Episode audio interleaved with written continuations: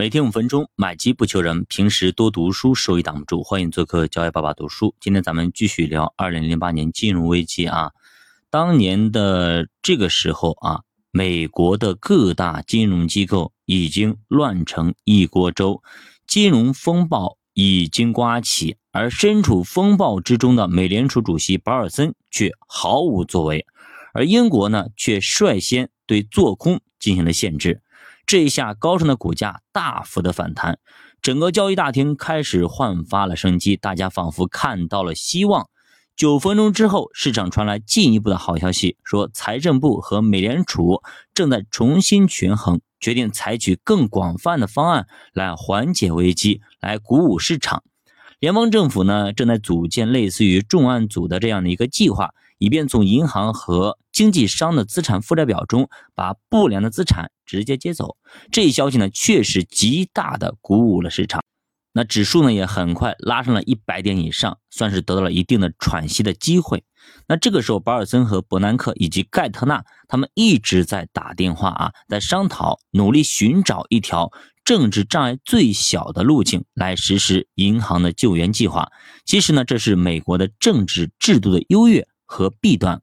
平常三权分立，各自制衡，避免了一家独大，让美国经济长期稳定有效。市场机制呢可以发挥最大的作用，但是，一旦遇到危机情况，这种三权制衡就变得非常非常麻烦。你不签字我不签字哎，你不想担责任，我不想担责任。所以，危机状态之下，美国的反应往往会非常非常慢。这不，很快麻烦就来了。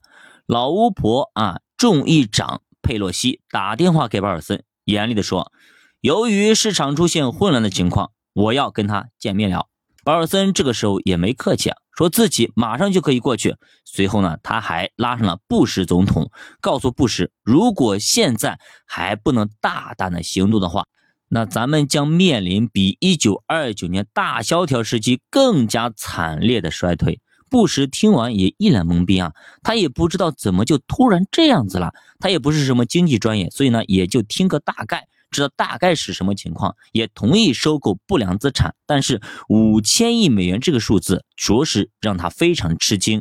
那这个时候，保尔森其实还有一个小心思啊，就是不断的怂恿伯南克，因为美联储跟政府是两条线，他希望让伯南克多承担一些责任。但是伯南克也不傻，他说啊，这是财政政策，而不是货币政策，所以到底五千亿该怎么出，是美联储出还是财政部出，也存在很多的争议。跟佩洛西见面以后呢，伯南克严肃地说：“啊，在他的职业生涯当中，一直在对大萧条进行专业研究。现在他可以负责任地说，如果不采取大规模的行动，美国将重新陷入另外一场大萧条当中。此番遭遇将史无前例。”保尔森也表示：“啊。”政府准备收购不良资产，帮助银行净化它的资产负债表，从而让他们变得更加的健康，抬高自己的资产价格，有助于经济的恢复。嘿，讲到这，我想到一条啊，最近你看谁在涨啊？中国银行四大国有银行在涨，蹭蹭蹭啊！中国移动在涨，哎，这个东西说实话，跟当时这个保尔森的建议有异曲同工之妙啊。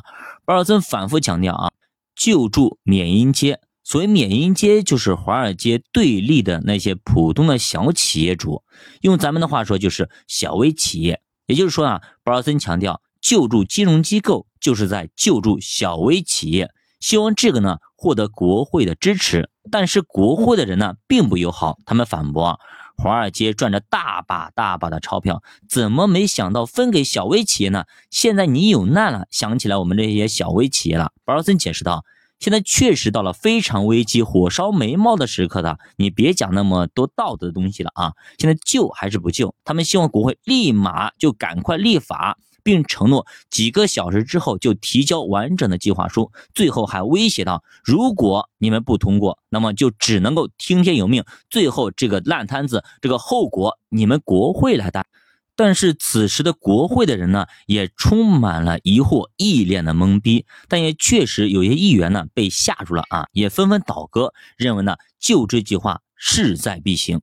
那么在另一边呢，美国证监会也开始动用自己的权力，禁止做空金融类的股票，这项禁令将影响近八百家公司的行动，在市场上对这些政策也开始交易预期。有消息说法案悬而未决，所以摩根士丹利继续大跌百分之四十六，先跌为敬。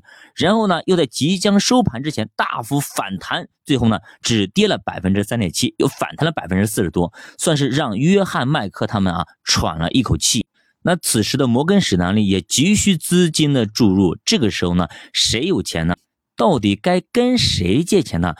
就在此时啊。东方巨龙中国哎出现在他的视野当中。当时中投公司刚刚组建，总经理高庆熙对投资经理孙伟表示，他对于买下百分之四十九的摩根士丹利很感兴趣。当时其中中投也是刚刚出海，遇到了重大的挫折。他们最早投摩根士丹利，买下了百分之九点九的股权，花了五十亿美元，现在只剩下了二十五亿。之后投黑石，更是损失了百分之七十。